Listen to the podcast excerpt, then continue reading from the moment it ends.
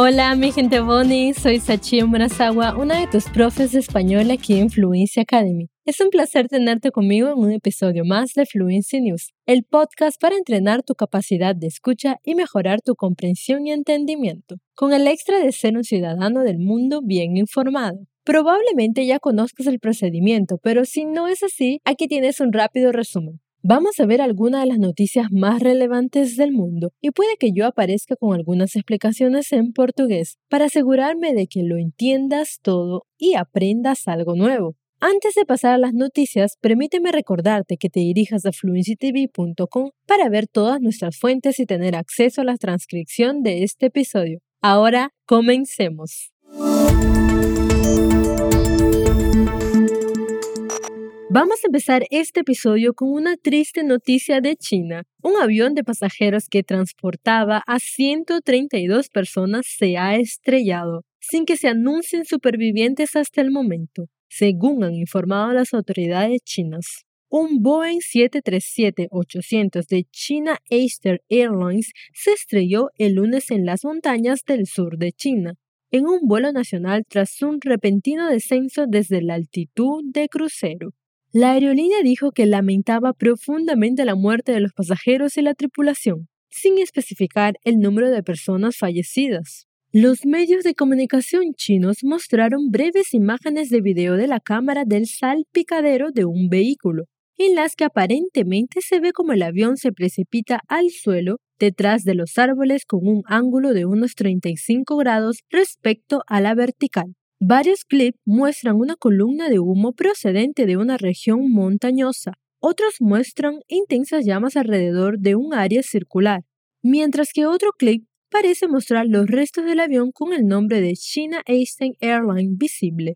Las imágenes del lugar del accidente, publicadas el lunes por la noche, mostraban una profunda cicatriz en el suelo y muy pocos restos de gran tamaño.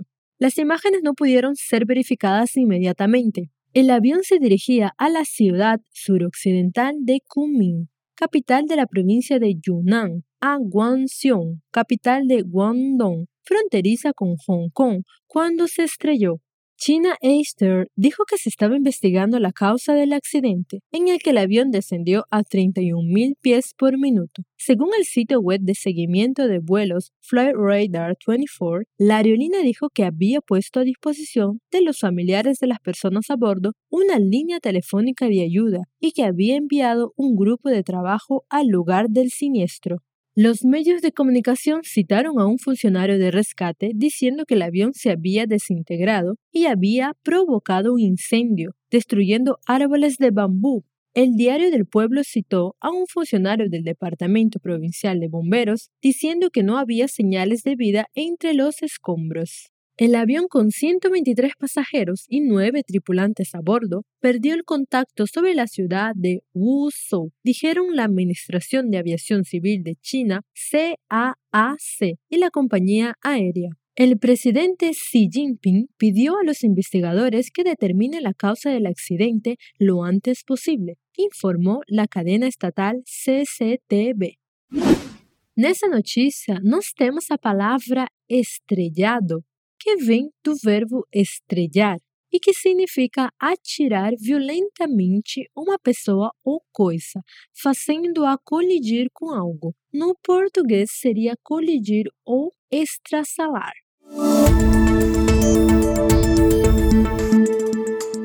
Agora, echemos um vistazo à situação entre Rússia e Ucrânia. Los dos países siguen en guerra y las bajas se acumulan en ambos bandos, sin que ninguno esté dispuesto a retroceder ni a rendirse. Están pasando tantas cosas que no podríamos meterlas todas en un solo episodio del podcast, así que vamos a dejar algunos recursos en la descripción de este episodio por si quieres profundizar en él. Y como hemos dicho antes, grabamos estos episodios un par de días antes de publicarlos, así que puede haber algunas novedades. Haremos todo lo posible por informarles. La guerra de Rusia en Ucrania no da señales de disminuir, incluso después de que el presidente ucraniano Volodymyr Zelensky dijo que está dispuesto a negociar. La invasión ha sembrado la devastación y la destrucción, cobrando un alto precio a los civiles, Según la ONU, más de tres coma treinta y ocho millones de personas han huido de Ucrania. Las autoridades ucranianas han desafiado un ultimátum del ejército ruso para que sus fuerzas entreguen la ciudad de Mariupol, a cambio de dejar evacuar a unos trescientos mil civiles atrapados. Piotr Andriushenko, asesor del alcalde de la ciudad, dijo que no se podía confiar en las promesas rusas y que las tropas que defienden la ciudad estaban decididas a luchar hasta el último hombre. Mariupol es un objetivo estratégico clave para el ejército ruso y los residentes han soportado semanas de bombardeos rusos sin electricidad ni agua corriente. La viceprimera ministra ucraniana, Irina Vereshchuk, afirmó que no se puede hablar de rendición. No se puede hablar de ninguna rendición, de deponer las armas, declaró al medio de comunicación Ukrainian Pravda. Las imágenes muestran una ciudad en ruinas, con barrios enteros devastados. El alcalde, Vadim Boychenko, estimó que más del ochenta por ciento de los edificios residenciales habían sido dañados o destruidos, un tercio de ellos sin posibilidad de reparación. El señor Gurin dijo que los equipos aún no podían limpiar los escombros de un teatro que, según las autoridades ucranianas, fue bombardeado por Rusia el pasado miércoles. Se cree que cientos de personas siguen atrapadas en el sótano, que resistió el ataque. Moscú niega haber atacado el edificio. Los esfuerzos anteriores para evacuar a los civiles de Mariupol han sido bloqueados por el fuego ruso, pese a que las autoridades locales dicen que miles de personas han podido salir en vehículos privados. El presidente Volodymyr Zelensky ha dicho que el asedio ruso equivale a un crimen de guerra. El ayuntamiento de Mariupol ha afirmado que varios miles de residentes han sido deportados a Rusia durante la última semana. La invasión rusa de Ucrania ha matado a miles de personas, ha desplazado a más de diez millones y ha hecho temer un enfrentamiento más amplio entre Rusia y Estados Unidos. El presidente ucraniano Volodymyr Zelensky declaró el domingo a la C N N que si no se lograba poner fin a la guerra mediante negociaciones, se podría llegar a la Tercera Guerra Mundial y esperaba que la cumbre de la OTAN, que se celebra esta semana en Bruselas, le proporcione más apoio. C A A C. Você já ouviu essa estrutura antes? Essa estrutura está formada por duas partes. C A A C. Significa apesar de, mais a conjunção que. Essa estrutura se usa para expressar oposição e um dos sinônimos pode ser o aunque, traduzindo para o português seria como apesar de que ou ainda que.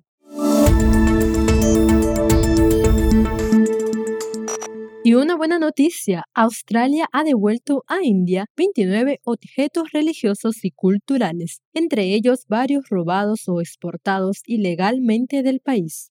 Nueva Delhi ha presionado a los gobiernos y museos occidentales para que identifiquen y devuelvan los objetos del patrimonio robado de la India. Y ya se han repatriado cientos de artículos de colecciones extranjeras. Me gustaría agradecerle especialmente la iniciativa de devolver antiguos artefactos indios, dijo el primer ministro Narendra Modi a su homólogo australiano Scott Morrison durante una reunión virtual de los dirigentes. Los objetos, que incluyen esculturas, pinturas, fotografías y un pergamino, se remontan al siglo noveno y estaban en manos de la Galería Nacional de Australia. El museo anunció por primera vez la devolución de las obras que adquirió a través de Kapur el pasado mes de julio, entre ellas una estatua de bronce del dios hindú, Shiva, de cinco millones de dólares que había sido robada de un templo del sur de la India. Los expertos calculan que cada año se roban miles de obras de arte de los templos indios y se envían al próspero mercado internacional de antigüedades. Estos artefactos suelen salir de contrabando con documentación falsa y ocultos en envíos de muebles o ropa. La mayoría nunca regresa a la India. Barry O'Farrell, alto comisionado de Australia en la India, dijo que la restitución de los artefactos era un símbolo de los fuertes lazos diplomáticos, construidos sobre profundos lazos de confianza y cooperación. Na notícia acima, nós temos uma palavra que pode confundir muita gente, suelen. Mas quem é essa tal de suelen? Ao contrário do que parece, suelen não é um nome, e sim um verbo. É o verbo soler no presente e significa nada mais que costumar. Ou seja, a notícia diz que estes artefatos costumam sair em contrabando.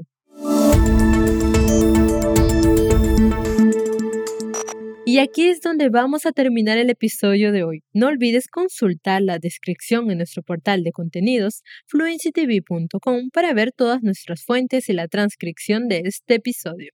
E se você quer se tornar fluente em inglês, espanhol, francês, italiano, alemão, japonês, mandarim e coreano em menos tempo, com todo o apoio dos professores da Fluency Academy, então preste bem atenção. Todas as turmas da Fluency Academy estão lotadas agora, mas tem um jeito de você ser avisado em primeira mão quando uma nova turma for abrir. É só se inscrever na nossa lista de espera. Colocando seu nome na lista, você tem mais chance de garantir sua vaga nas próximas turmas e estudar com os melhores professores do mundo. É cem por cento de graça e é rapidinho de se inscrever. Então, se você quer se tornar aluno da Fluency Academy, aperta o link na descrição desse episódio. Cada semana há um novo episódio de Fluency News e te esperamos. Aqui se despide tu profe peruana, Sachi Murazawa. Hasta la próxima. Besitos.